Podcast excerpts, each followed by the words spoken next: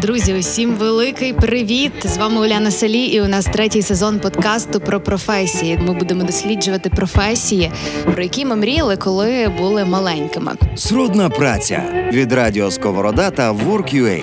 Адже краще починається з будь-якого місця. Доброго дня, друзі! З вами подкаст Сродна праця. У нас третій сезон, де ми говоримо про дитячі мрії і професії із дитячих мрій. І сьогодні у нас е, професія стоматолога.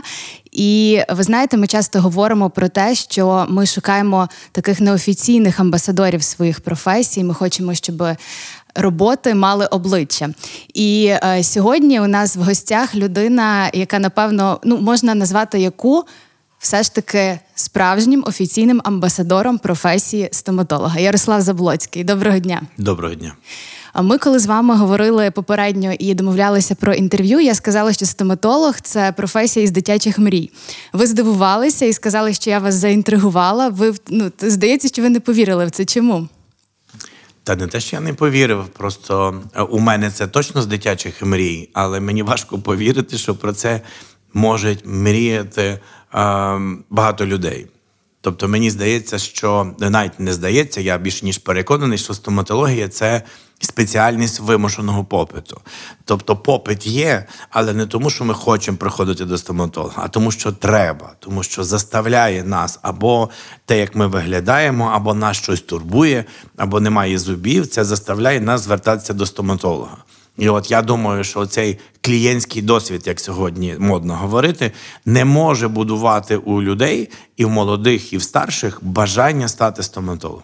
Так, але діти маленькі цього всього ще справді не знають. Основна їхня мотивація е, це те, що вони хочуть, щоб більше людей посміхалося, щоб у всіх були гарні здорові зуби. І я чому це говорю? В мене зараз є двоюрідні сестри маленькі. Вони хочуть справді бути стоматологами. Ми їм купували ці такі дитячі набори, вишукували. І е, колись ще я була мала, також е, кругом мене були діти, які хотіли опанувати цю професію. Насправді е, діти ж добрі, вони хочуть, щоб було Якщо більше їх посмішок. ще не налякали. Так. Це їх означає, що ваші от ваші сестри е, їх ще ніхто не налякав, і це Богу дякувати. Яка була ваша мрія, Ярослава? Я знаю, що ви навіть пілотом хотіли бути колись. Так, отака мрія в мене була. Я взагалі людина, яка не надто любить мрії через те, що мені здається, що мрії це можливо і добре, але вони мають один важливий недолік. Вони можуть взяти і збутися. І от так, коли ця мрія, будь-яка мрія, збувається, то тоді після цього у мене виникає запитання, що ж робити завтра, коли вже мрія збулась. Тому мрія сьогодні мрія у мене є. І ця сьогоднішня моя мрія, щоб люди були здоровими. І я точно розумію, що при моєму житті е, я цієї мрії не досягну. От це мрія. Тобто я можу зробити все, що в моїх силах, для того, щоб люди, наприклад, мали здорові зуби. Але зважаючи на країну, в якій ми живемо, у нас всі люди хворі, усі з хворими зубами. Тому мрія це щось таке недосяжне. І от колись, будучи е, юнаком, я начитався книжок чи надивився фільмів. Як пригадую зараз, це був фільм Непідсудній е, про цивільну авіацію. І ось мені чомусь хотілося стати пілотом ем, літака, причому не військового літака, а саме цивільного літака. І я такою мрією собі трішечки там жив. Звичайно, так як я народився в місті Сокаль, що на Львівщині, то там я хіба що по телевізору міг бачити, як виглядають літаки. Ось, але така мрія була. Але стоматологом я точно не мріяв бути. Серйозно? А як ж дійшли до цього? Як дійшли до цієї а професії? От, Оце так, як приходять більшість людей, як мені здається, що свого часу мій батько е, по якихось своїх справах е, приїхав у зуботехнічну лабораторію. А я був разом з ним. І От я просто стояв і дивився, як працюють зубні техніки. І ці зубні техніки вони були щось так, якби нагадували мені ювелірів. От в білих халатах, і вони сиділи і щось от, таке от малесеньке е- витворяли. І я там переглядався, поки тато був зайнятий розмовами з керівником, і мені це чомусь дуже зайшло. Тобто, от, от якесь таке поєднання, що люди працюють, створюють шедеври. От мені здавалося, що вони створюють шедеври. І я це так якось собі запам'ятав. Але я далеко не думав, що це моя мрія. Просто мені це запам'яталося. І потім десь буквально через, напевно, рік-два, може через три, бо я не пригадую, в якому точно це було році. Е, я почув, що у Львові відкривається медичне училище, де е, проводиться набір зубних техніків. І от тоді, це якби як це називається. Е, От в пам'яті залишаються якісь е, елементи з попереднього е, життя чи з попереднього досвіду, і от в мене ті елементи виплили. І е, я кажу, тату, я хочу поступати. От я послухав, е, є медичне училище, я хочу бути зубним техніком. А він каже: навіщо тобі бути зубним техніком? Каже, краще станеш стоматологом. Я кажу, ні, тат, я не хочу бути стоматологом. А чого ти не хочеш бути стоматологом? Ну, тому що кажу, у нас стоматолог. Що таке стоматолог? На тебе всі плюють. Я кажу, що там такого цікавого? А от як зубний технік, кажу, ти там твориш шедеври. І я з цим наміром я ж не поступив е, в перший рік, коли відкрилося це медичне училище. Я після цього, це було після восьмого класу тоді. Я поступив, ну, пішов далі в школу в 9 клас. І знову кажу, тато, я хочу поступати все-таки в медучилище. Він каже: ну дивись, я тобі два роки тому говорив. Навіщо тобі це? Провчись ще два роки, закінчиш 10 класів, поступай в медінститут, ти не хотів. Ну добре, в тебе не вийшло за першим разом, а тепер тобі лишилося рік, щоб закінчити школу, і ти поступаєш знову в медінститут. А так, коли ти поступиш зараз у медучилище, то ти втрачаєш рік, бо ти вже. Прийшов в 9 клас, ти ніби назад будеш це все вчити. Я кажу, ні, тат, я не хочу бути стоматологом. І я на другий рік поступив в медичне училище і став зубним техніком. У нас була досить цікава група. Е, Це 30 хлопців. Да? Я не знаю, чи це так можна уявити собі ось по радіо. Ем, але уявіть собі, що медичне училище це 1200 дівчат і 30 хлопців. Ого. Виявляєте, яка у нас була популярність? 30 хлопців на 1200 дівчат, Це медичних точно. сестер, всі такі красиві. Ось, і я стаю зубним техніком і починаю вчитися з цієї зуботехнічній справі і зовсім не думаю про стоматологію. Але ми, як зубні техніки, один одному знімали відбитки. Не знаю, чи ви знаєте, що це. І тоді ці відбитки знімалися гіпсом. І я думаю, що кілька кілограмів гіпсу я, як і кожен мій колега, з'їли, поки нас тренували, як це робити.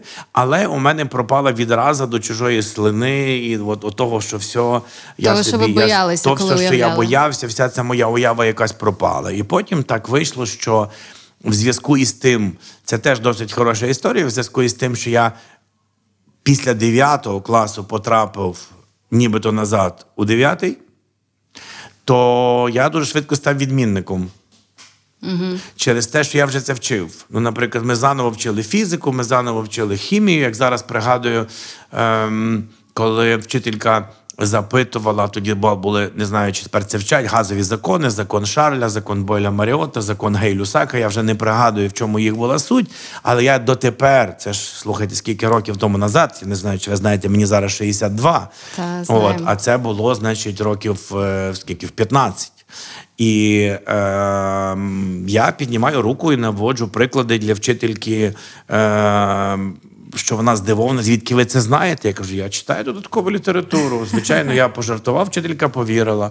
Ось тому, що я вже це вчив. І вчитель, який вчив мене фізику, зокрема в Сокалі, е, ну він дуже гарні приклади тоді наводив. І таким чином я став лідером в, е, серед тих 30 хлопців. Ось е, і закінчив медичне училище на відмінно. І коли я закінчив медичне училище на відмінно, я отримав право поступати в медичний інститут. І ось так склалася ситуація, що те, що мені здавалося, і я думаю, що це дуже гарно для молодих людей, що не робити е, оцінку своїх невдач е, от такою негайною. На все це треба дивитися з часом. І як виявилося, те, що я не поступив у медичне училище після восьмого класу, а поступив після дев'ятого, що здавалося недоліком, насправді було перевагою. Адже завдяки саме цим обставинам я став відмінником. Я там не прагнув стати відмінником. Це не була моя якась сама ціль. Але завдяки тому, що я став відмінником, я е, мав право поступати в медичний інститут, не відпрацьовуючи трьох років. Але я більше вам скажу, я не поступив в медичний інститут. А як? І знову плакав. Ну, швидше за все, плакав. Ну, прям пригадую, що принаймні я точно був дуже розстроєний. Точно і я пішов працювати зубним техніком, але в медичний інститут. Ага. І через рік поступив. Але так як я поступив вже туди ж, де я працював, то всі мене там вже знали. І, і це другий момент, коли невдача перетворилася на е, складову майбутнього успіху. І я став тоді асистентом кафедри Львівського, тоді ще не національного, але медичного інституту. От і від цього почала будуватися моя доля. Потім я там закінчив, е, захистив кандидатську дисертацію, став доцентом, потім докторську дисертацію, став професором. І ось так склалася моя доля. І ось цих два моменти, е, яким чином я потрапив в стоматологію і куди потрапив. І я думаю, були такими ключовими і вирішальними моментами моєї долі. Якщо трохи зупинитися на навчанні, от ви кажете, у вас в групі було 30 хлопців. Скільки з тих 30, окрім вас, продовжили професію свою, а не пішли працювати де-інде і забули про стоматологію, зубну техніку і пов'язані речі? Багато хто кинув цю професію е, і є для цього причини, і їх обов'язково е, варто варто якось означити, тому що робота лікаря, робота зубного техніка, вона е, пов'язана з його руками. А рук, е, якщо ви знаєте, тільки дві. Угу. І годин на добу е, навіть не 24, тому що треба їх поділити хоча б по половині, і е, треба спати. І тому, як би ця людина не старалася, вона зробити більше, ніж може, не встані. І тому це не IT коли ви можете ем, звертатися до світу, коли ви можете бути глобальним, коли ви можете написати програму. Чи навіть написати книжку, яку буде читати весь світ. Ви можете це зробити своїми руками. І е, зважаючи на те, що ви маєте обмеження по часу доби і по двох руках, то ви можете зробити не так вже й багато. І якщо хтось ставить перед собою якісь вищі цілі, можливо, ті цілі е, бути е, чи є просто банальними, що людина хоче більше заробляти, то вона просто більше не може заробити. Чи фізично, не може просто навіть. більше фізично зробити, тому що якраз обмеження е, не дають вийти за ці рамки. І тому багато моїх колег пішли в інший бізнес. Тоді, правда, коли ми вчилися слово бізнес, ніхто не знав. Ось, а потім пішли в різні сфери, де можна було заробляти більше. Ось мало хто, наскільки я знаю, нас із цих зубних техніків стало тільки двоє лікарями. Ось я щасливий, що я лікар. Але я відкрив, я став доцентом кафедри от в 95-му році. Потім я зрозумів, що я маючи намір створити, це був 95-й е, рік, і я мав намір створити на базі державного вищого навчального закладу сучасну стоматологію. Я не сильно ще уявляв, якою я хочу її зробити, але точно розумів, що не такою, якою вона була. Бо це був такий залишок Радянського Союзу, який, на жаль, на кафедрах і далі таким залишився. Чи в цих державних поліклініках нічого ж не змінилось. Нічого там не було. І я тоді вирішив відкрити приватну клініку. І от це був поштовх. І тепер я розумію, що сьогодні у мене а, клінік 7 і 120 працівників. Тобто я можу сказати про те, що в мене вже не дві руки. До слова про радянські залишки, які є досі в інститутах. Я зробила трохи опитування серед студентів, стоматологів, і багато хто скаржиться справді, що е, при навчанні у них відсутня нормальна практика. І багато хто справді і зараз не продовжує професію стоматолога через складність, і навіть не фізичну, а через те, що складно потім знайти роботу, що дорого вчитися, потім а, і дорого, і довго, потім неможливо знайти собі місце, і навіть якщо ти його знайдеш, то не будеш отримувати нормальні кошти. І більше того, я читала статтю, е, це чисто суб'єктивна думка, але от я виписала собі цю фразу цього хлопця, який вивчився на стоматолога. А він вже практикував там років шість і пише: лише два роки тому я дізнався, що в шостому верхньому зубі чотири канали, а в Україні нас все життя вчили, що їх три. І він каже: якщо а, йдете до лікаря якогось непрофесійного, який оперується тільки тими знаннями, які отримав в інституті, то швидше за все він вас полікує недобре. От що ви скажете на цю тему? Я скажу, що це правда. Я скажу про те, що, на жаль, освіти в Україні не існує. І тому моїх дітей я вчив за кордоном. От цієї освіти, яка була в Радянському Союзі, уже нема. Яка була більш-менш порівняно з сьогоднішнім, то вона була більш-менш нормальною, не з європейською. Але цієї, яка має бути, ще нема. І тому ми зараз знаходимося на такому роздоріжжі. Я більш ніж переконаний, що буде ця освіта, але не факт, що вона буде скоро. Можливо, на це нам потрібно буде ще років 20. Зараз її нема. Зараз студентів нічого не навчають. Тобто, якщо їх навчають, то вони вивчають виключну теорію. А якщо мова йде про західні університети, то там умови досить жорсткі. І поки ви от не зробите певну кількість пломб, чи видалення зубів, чи якихось інших маніпуляцій, ви закінчити такий навчальний заклад не можете. І я знаю масу прикладів. Наприклад, мого друга е, донька вчилася е, в Канаді, то її мама привозила подружок з України в Канаду, щоб донька здала екзамен, тому що їй потрібно було зробити там якусь кількість пломб. А канадійців, які приходили в цей університет, не вистачало. Тому це от мама з подругами прилітали в Торонто, і донька робила їм пломби для того, щоб отримати залік. І коли я вже це зрозумів, якою є ця освіта, тобто мої діти, моя донька закінчила е, три курси Львівського університету стоматологічного факультету, і потім два роки вона навчалася у Відні, і потім чотири роки ще навчалася в Кракові і закінчила Ягельонський університет, от Краківський університет, який відомий на весь світ, і отримала там диплом лікаря-стоматолога. Мій син теж три роки навчався на лікувальному факультеті у Львові. Я вважаю, що це була хороша така, е, на мою думку, спроба долучитися до того, як виглядає вища освіта, бо вища освіта. Подібна, якщо мова йде про теоретичні дисципліни, то вона дійсно подібна. Сьогодні кількість годин для того, щоб вивчати там фізіологію, анатомію, вона подібна у всьому світі. Тобто, для того, щоб отримати диплом, ти маєш оце все вивчити. А ось далі проблеми з практикою вони вже після третього курсу. Тому Син закінчив лікувальний факультет, верніше три роки провчився у Львові. Потім поступив теж у Краківський університет і англійською мовою. В нього був англомовний факультет. Е, він закінчив лікувальний факультет англійською мовою у е, Кракові. А потім він ще закінчив стоматологічний факультет у Познані. І сьогодні йому 31 рік, і він має за плечима два європейських університети.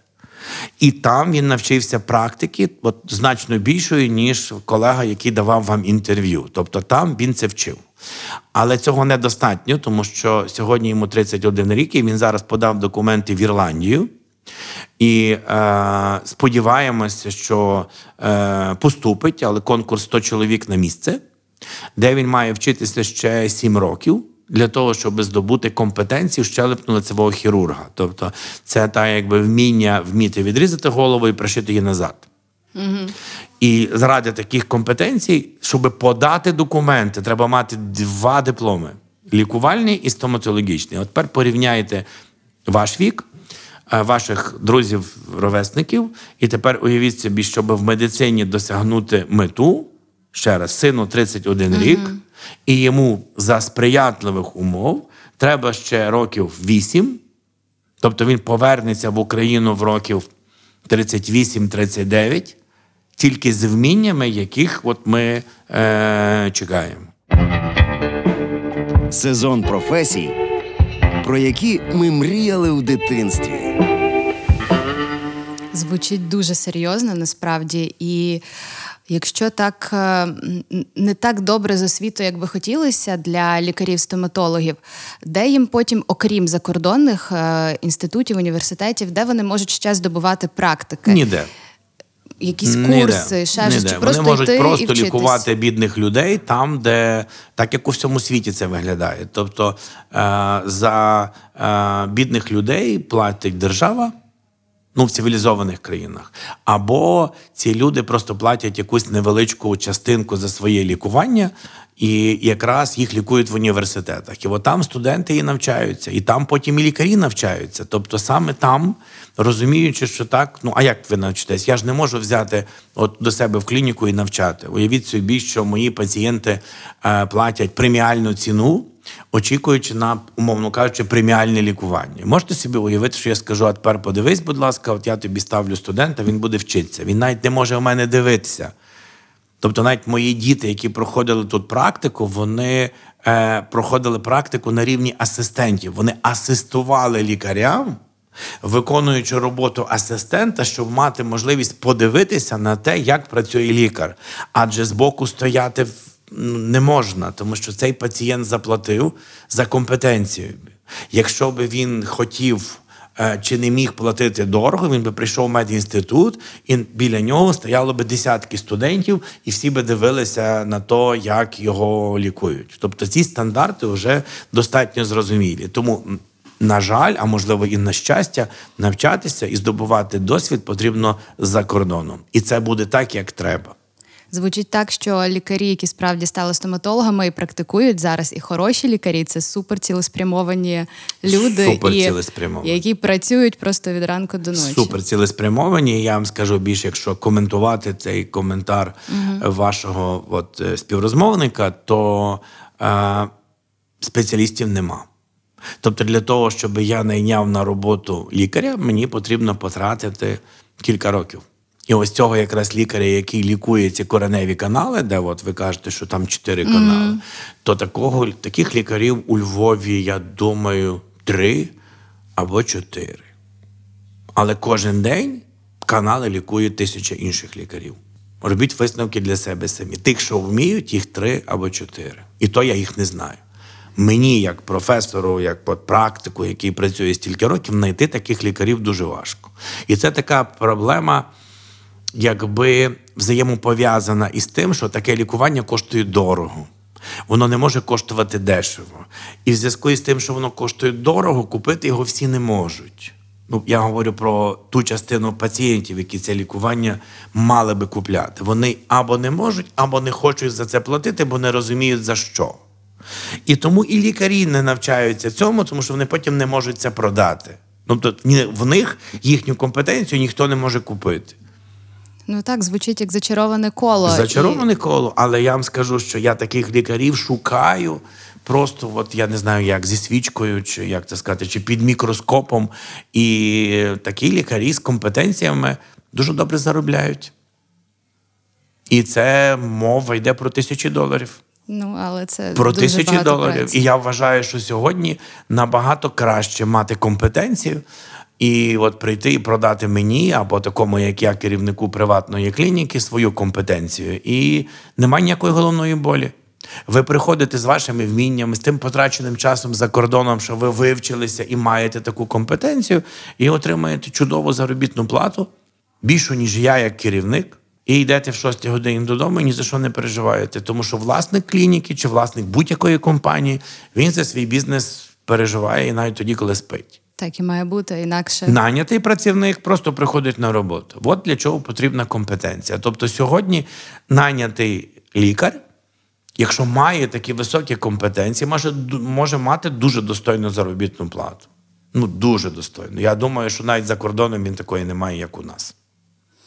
Якщо говорити про це зачароване коло, про яке ми згадували, що люди не розуміють, на що їм платити гроші, це раз, друге, не мають грошей, щоб платити за е, те, щоб лікувати зуби, і дотягують завжди до останнього, вже коли вже нема куди далі, приходять, а деколи і не приходять, бо, як, наприклад, мої батьки е, чи люди старші їм навіть соромно прийти, що вони так затягнули. От є така ще психологічна річ, і вони так із тими зубами бідолашні ходять. Але тим не менше, у вас все одно є ця мрія, про яку ви на Тедексі розповідали, і завжди говорите, що ви хочете, щоб. Зникли всі клініки стоматологічні, і люди були здорові, з здоровими зубами і чистили їх два рази в день і були свідомі. От, попри ті всі а, труднощі, як у вас лишається сила вірити, що це все-таки буде можливо? Ну, я не тільки вірю, я роблю щось для того. Наприклад, мій вчорашній день був таким, що я встав в 6 годині ранку, пів сьомої я виїхав зі Львова в Буковель, в готель Редісон, де мав майстер-клас е- по маркетингу для 50 учасників бізнес-курсу. Е- здається, бізнес-конструктор називається ця компанія. І, хоча мене запрошують розказувати про маркетинг, мене запрошують розказувати про бізнес-моделі, я завжди розказую про зуби. Ну, про зуби мене ніхто не запрошує виступати. Тобто, людям, якщо би навіть ви оголосили і зробили би зараз якусь передачу по телебаченню чи по радіо, що там професор Заблоцький буде розказувати, як доглядати за зубами, людям це не цікаво, бо вони думають, що вони вміють доглядати за зубами. Насправді не вміють, але думають, що вміють, і не слухають. Тому керуючись тим, що мене хочуть послухати про маркетинг, про бренд, адже так так виглядає, що саме ці мої компетенції цікаві людям. Я приклади все одно ж будую тільки на своєму житті, а моє життя пов'язане зі стоматологією. Тому я маю можливість розказати людям, наприклад, таким молодим, як ви, що е, давайте разом будемо розвіювати міф, е, що українська жінка вважає, що вона втратила всі зуби, от як, можливо, ваша мама чи моя мама, що вона втратила всі зуби, поки мене народили. Це категорична неправда, це чистої води Є міф. Таке. Тому що якщо жінка вступає у вагітність зі здоровими зубами, то зі здоровими зубами вона цю вагітність і полишає. Але якщо зуби до вагітності хворі, мають дірки, то ті дірки стануть більшими, тим більше жінка зайнята, дитина плаче, вона не висипається, не має коли йти до лікаря. Тому міф. Але я на таких от бізнес-форумах розказую про це, що вагітна має приходити навпаки кожних три місяці на професійне чищення зубів чи професійну гігієну. Натомість профілактика в Україні взагалі не продається. В Україні попиту на профілактику нема. Тому я цей попит будую. Виступивши в Буковелі, туди їхав 4 години, назад 4 години. Я мав майстер-клас тут по сервісу для керівників. Було десь їх чоловік 15 чи, можливо, більше. З усієї України знаю, що була дівчина з Херсону, аж то я питався, як вона добиралась, то вона добиралася сюди більше, ніж добу. Ну, дівчина це головний лікар, так, пробачте. Е, З Миколаєва, з Одеси, з е, Рівного, з Ужгорода, тобто досить велика. Команда, і це були лікарі первинної ланки, вторинної ланки охорони здоров'я, яким цікаво було зустрітися з Заблоцьким і подивитися на сервіс в клініці Заблоцького. Але демонструючи їм сервіс, я говорив про що? Про, про профілактику я говорив про зуби. Наприклад, я думаю, що ви не знаєте про те, що коли народжується зуб у 6 років, він має м'ягеньку емаль. І ця емаль дозріває 3 роки. І якщо 3 роки ми цей зуб вбережемо, будемо його чистити, мазати, заклеювати спеціальними герметиками, тобто такими собі пломбами в тих місцях, де утворюються дірки, то в цьому зубі ніколи дірок не буде. Тобто, якщо ми виховуємо дитину з 6 до 16 років без дірок, тобто зуби починають рости в 6, е, ростуть до 12, а дозрівають до 16. Тобто кожний зуб дозріває Три роки. Можливо, ви пам'ятаєте, була така реклама одної із компаній, яка виробляє зубні пасти. Е, яйце mm-hmm. м'ягенька скорлупка і тверда. І тверда. Реклама так. не зовсім така е, правильна, бо там нібито від зубної пасти ця, е, ця, це яйце стає твердим. Ось, Але реклама насправді геніальна, бо ось цей зуб, який народжується, він має таку м'ягеньку скорлупку, цю емаль таку м'ягеньку. І треба просто три роки, щоб вона стала твердою. Так от, якщо цих три роки мама вбереже дитині зуби, буде їх чистити два рази на день, і кожних три місяці приводити до нас, а ми будемо чистити там, де мама сама не може, то в 16 років у дитини не буде жодної дірки. Жодної. Більше того, я вам секрет скажу, тільки нікому не кажіть. Добре, домовилися. Якщо у вас або в тих, хто нас слухає, є зараз зуби, у яких немає дірок, то їх там ніколи і не буде. Тому що ваші зуби вже дозріли. Вони вже мають тверду скорлупку. Тому дірки в зубах це проблема дитяча. Дитяча. І дитину перший раз треба приводити до стоматолога в 6 місяців. В 6 місяців. І потім до 16 років кожних 3 місяці.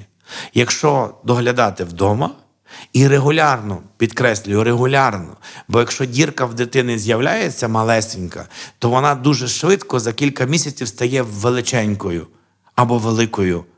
І тоді вже там треба видаляти нерви, ото про що говорив ваш колега про канали. Більше того, в 6 років появляється постійний зуб, і лікувати його треба як постійний. І 80% українців, таких як ви, і я не мають цих перших постійних зубів. Вони в них відсутні. Знаєте чому? Чому?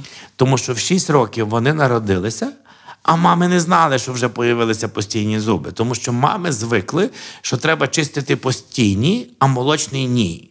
Але мами думають і звикли, що перед тим, як появиться постійний, молочний випаде.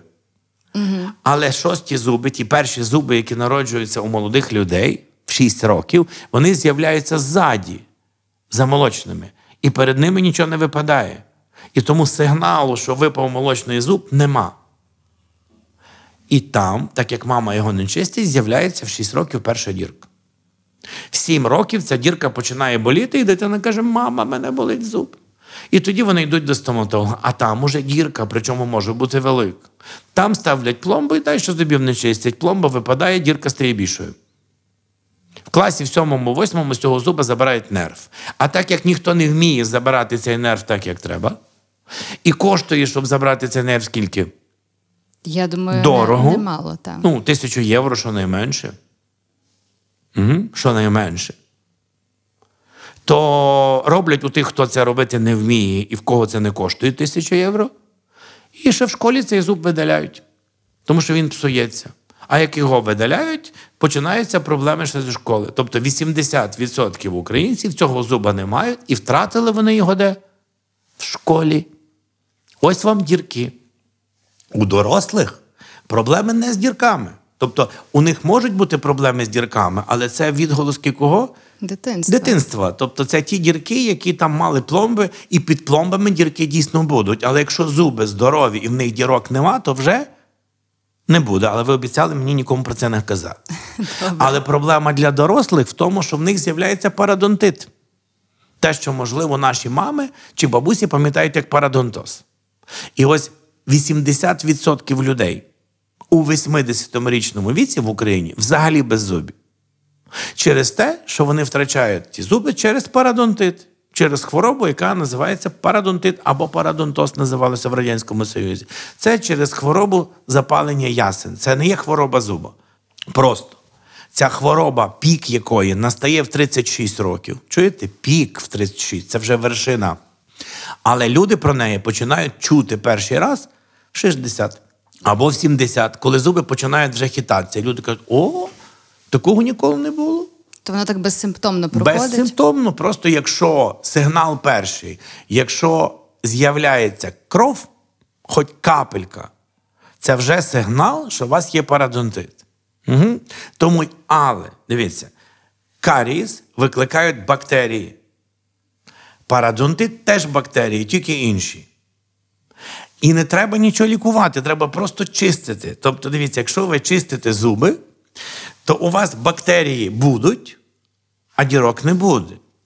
Якщо про дітей. Якщо ви чистите зуби, то бактерії, які викликають парадонтит, у вас будуть, але парадонтиту не, Не буде. буде. Тобто, а більше того, ще ж погана новина, що ми передаємо схильність до цих бактерій нашим дітям. Тобто, якщо ваша мама, бо перше, це ваша ознака це кров, якщо є парадонтит. Але якщо мама страждала на таку хворобу, як парадонтит, чи мама називала це парадонтозом, то з великою ймовірністю ці бактерії будуть у вас. Тобто, це в українській мові чи в Україні називається як вродися, вдайся. Тобто, ви в маму або в тата. Тобто нікуди ви не дінетесь. І те, що ми передаємо нашим дітям оці схильності до бактерій, зверніть увагу, ми не хворобу їм передаємо. Ми їм передаємо схильність до бактерій. Але ці бактерії не шкідливі, якщо зуби чисті. Ось тому ми відкриваємо по Україні. Зараз ми маємо два е, офіси у Львові, на Личаківській на науковій, і один у Києві. Тобто в клініці, тут, де ви в мене берете інтерв'ю, ми лікуємо хворих. А в офісах, які повною мірою називаються dental care офіси, ми доглядаємо за зубами, щоб зуби не були хворими. Тобто тут у нас хворі, там у нас здорові. Тут у нас в клініці такі, як я, ну такі, як ваші батьки, тому що вони вже які? Хворі. Тут у нас це дорого. Ну, тому що якщо хворі і багато хворих зубів, то це як? Дорого і не тому, що дорого, а тому, що багато хворих зубів. Розумієте? Якщо Так. там один зуб, то це і у нас недорого. Але якщо це багато зубів, то разом це буде дорого. А ось в офісах якраз наша цільова аудиторія це такі, як ви, молоді люди, які доглядатимуть за зубами. Тому, якщо ви будете доглядати за зубами, то бактерії вас, які прийшли від батьків, бути можуть, і вони вам нічим не будуть шкодити. Ліків пити не треба, антибіотиків приймати не треба. Просто треба чистити зуби. І хвороби не буде. Роботу своєї мрії шукай на Work.ua. Адже краще починається з будь-якого місця. Ярославе, саме завдяки таким, як ви, людям, які популяризують професію і деталі цієї професії. Тобто, ти можеш бути стоматологом, але не говорити про правильний догляд, бо там тобі вигідно, я не знаю, дорожче продати свої послуги О!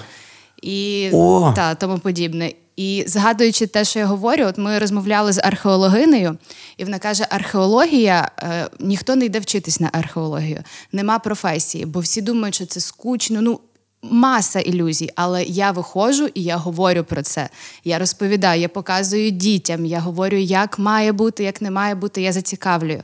От так само і ви зацікавлюєте. От тому Я не тільки зацікавлюю, бачите, я працюю от з такими, як ви, молодими людьми.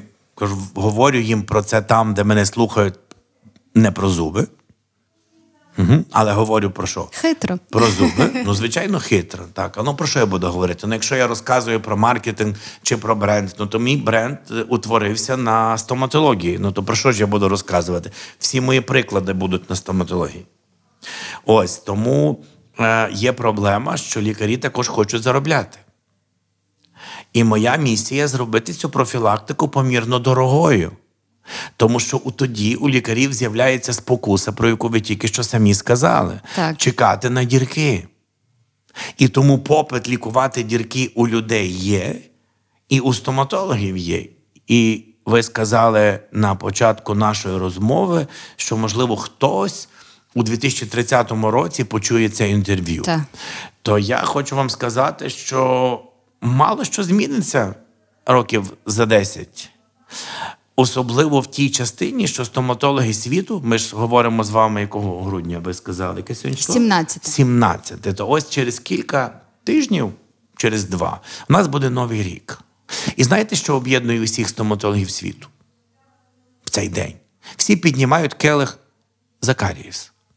Бо інакше професії б не було. Тобто нам, стоматологам, вигідно, щоб у вас були дірки. Тому що якщо от ви подивитесь по сторонам, по Львову, по Києву, по всій Україні маса стоматологічних кабінетів, то дивіться на це під іншим кутом. Це так багато у нас хворих. Аптек багато, бо у нас багато хворих. Тобто, якщо ви ніколи за кордоном не побачите стільки стоматологічних клінік, там між ними відстані там не треба. Люди мають в Швеції, наприклад, синьо-жовтий прапор, як в Україні є, а дірок в зубах нема. Угу. І в Швеції люди не витрачають грошей на лікування зубів. Вони витрачають гроші на море. Але вони вміють чистити зуби, вони доглядають за зубами. В Україні за зубами не доглядають. 98-99% дірок у зубах. Більше, ніж 80% ось цього парадонтиту. Ну, ми повністю беззуба нація. Це І тому печально. Піднімають Піднімають келихи та, за хворих. І нічого не зміниться через 10 років. Тому що якщо зміниться, ви побачите, що стоматологічні кабінети що зробили? Щезли. Ось тому моя мрія, щоб клінік не було. Ви цю мрію, здається, давайте ще трохи поговоримо про дітей і стоматологію. Здається, привили і своїм дітям. Ми почули вашу історію з батьком, як він вам одне говорив, інше, і все одно зробили так, як хотіли. А яка у вас була історія з вашими дітьми? Вони також пішли вашими стопами, але це ж буває по-різному. Хтось насильно це прививає. А ваші діти, от як цим захопилися?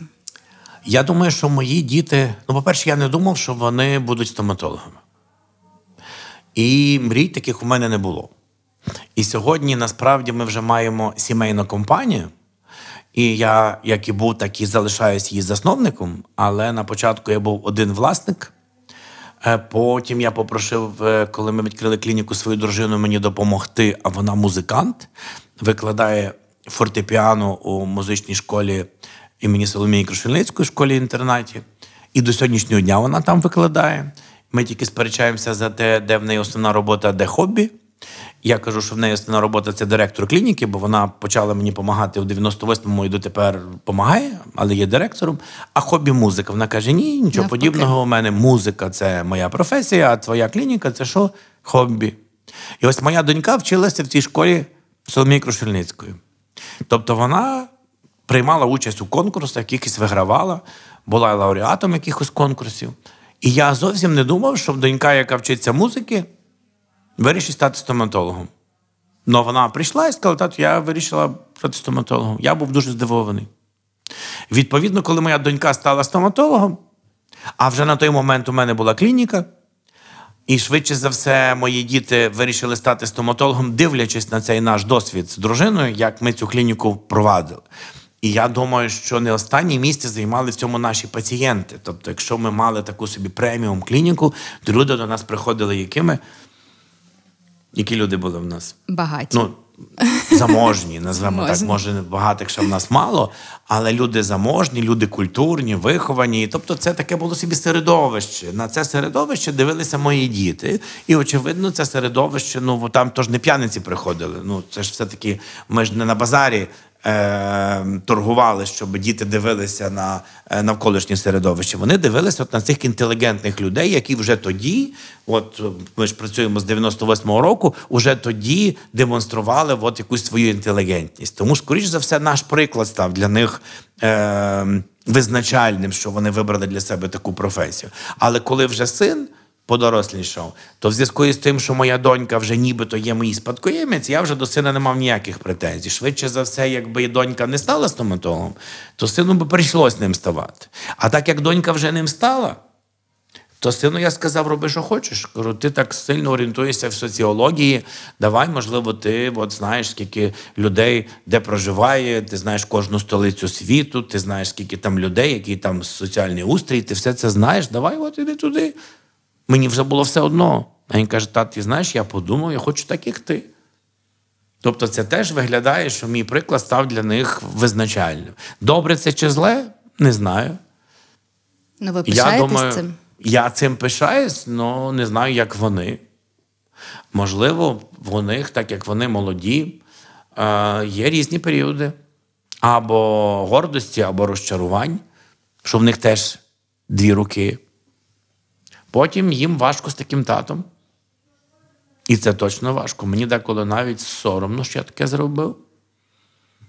Тому що якщо я такий, як вони мене називають, криголам, то дітям важко переплюнути такого тата. І не факт, що їм легко з цим. Я думаю, що їм з цим достатньо достатньо важко. Наостанок. Дуже так чуттєво закінчуємо, гарно. Продовжимо цю тенденцію. За що ви, от зараз вже стільки практикуючи років, ваші діти йдуть по ваших стопах, ви бачите кругом, що відбувається в світі, і от для себе визначите, за що зараз ви найбільше любите свою професію? Я люблю свою професію тому, що я завдяки їй можу зробити щось велике. Ось ця моя мрія, вона про велике. Вона не про зуби у кількох людей, вона про країну.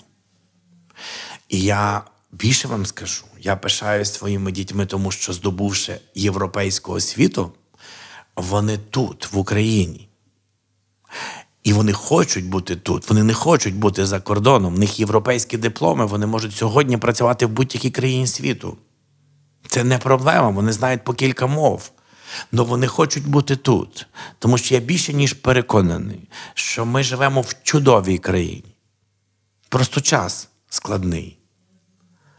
І хто, як не ми, я і мої діти, і ви, хто, як не ми, зробимо цю країну? Тому, маючи нібито таку земну професію, ну просто стоматолог, я думаю про 40 мільйонів українців. Я думаю про велике. Бо якщо не знаю, чи вам. Я думаю, що це цікаво, тому що багато хто із людей чекає, що ось прийде страхова медицина. Оця страхова нові технології. Та? І нам не треба буде от, уже нічого робити, бо за нас будуть платити. Нам не треба чистити зубів, і ми таких витрат от, на Заході так живуть. То е, 40 мільйонів українців можуть скинутися по одній гривні і в копілку нарахувати 40 мільйонів гривень. Оце принцип страхової медицини. За 40 мільйонів гривень ми можемо вилікувати якусь кількість там тисяч людей. Але 40 мільйонів українців не можуть вилікувати 40 мільйонів українців. Оскільки вони би не скидалися. А тепер уявіть собі, що 40 мільйонів українців має 1,3 мільярди зубів. Не існує такої страхової компанії в світі, яка може застрахувати усі ті зуби. Тобто мені треба працювати з тим, щоб пояснити українцям, донести до них просту істину. Що якщо вони просто будуть доглядати за зубами, а це недорого. Погодьтеся, що це недорого два рази в день чистити зуби. І зубна паста це недорого. І до будь-якого лікаря, якщо ви приходите до нас кожних три місяці, то це недорого. Тому що профілактика це недорого.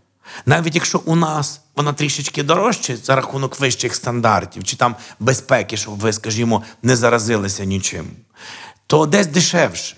Але лікування проблемних зубів у самих дешевих клініках це буде як?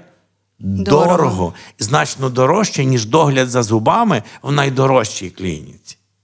Тому, якщо мені вдасться хоч трішечки українців якось при, я знаю, прищепити йому цю відповідальність за власне здоров'я, і що вони будуть здоровими, то моя земна професія зможе змінити країну. І це мене надихає. Це гідне захоплення, і хочу сказати, що для того і ми вас підтримуємо в цьому на 100%, і саме тому ми зробили нашу сродну працю, щоб показувати слухачам, як люди мріють про велике, маючи і люблячи те, чим вони займаються. Тому ми вам дуже дякуємо за цю розмову і вам бажаємо успіхів. Ярослав Заблоцький, друзі, був з нами. На все добре. Дякую, на все добре. З вами Уляна Салі, і у нас третій сезон подкасту про професії. Ми будемо досліджувати професії, про які ми мріяли, коли були маленькими. Сродна праця від Радіо Сковорода та Work.ua. Адже краще починається з будь-якого місця.